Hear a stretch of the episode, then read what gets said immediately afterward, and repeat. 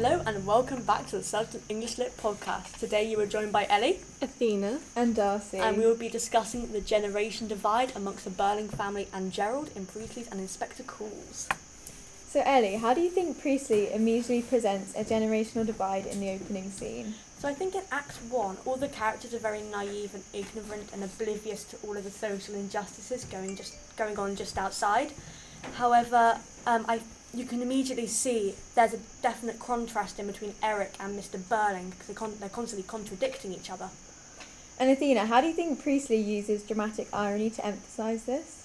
Priestley uses dramatic irony consistently throughout the first act in Mr. Birling's speeches to explain his political ideas of capitalism. For example, he uses many declaratives to state how having a war is so absurd and how the Titanic will never sink. Priestley purposely includes these comedic declaratives to make Mr. Birling look ignorant in front of the audience.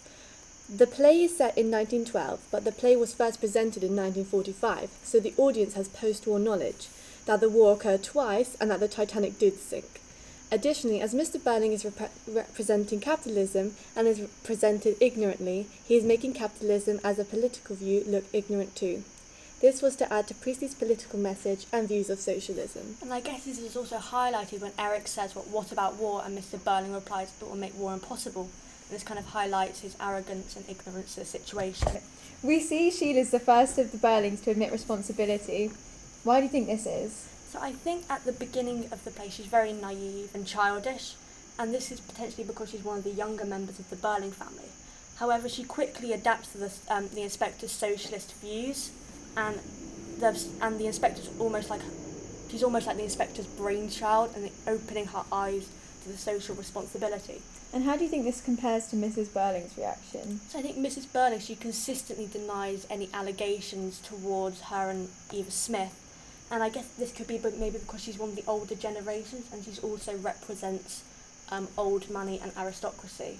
And Athena, how does Mrs. Birling's reaction compare to Mr. Birling's? Mr. Bur- Birling also consistently argues his case of his declaratives that he has done his duty. This again shows how Mr. Birling believes he holds no social responsibility. He attempts to victimize himself.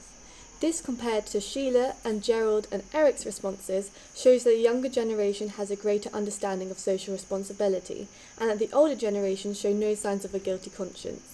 As soon as the older generations confess, they go straight to trying to prove their case to make sure their status is not affected. And final point, Gerald being sort of between the generations, how is he presented?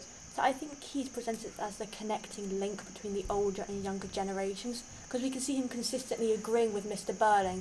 So for example, he says, "You couldn't have done anything else," and I believe you're right, sir. However, he also is one of the first to look for a solution to the problem of Eva Smith, which may highlight his youth potentially.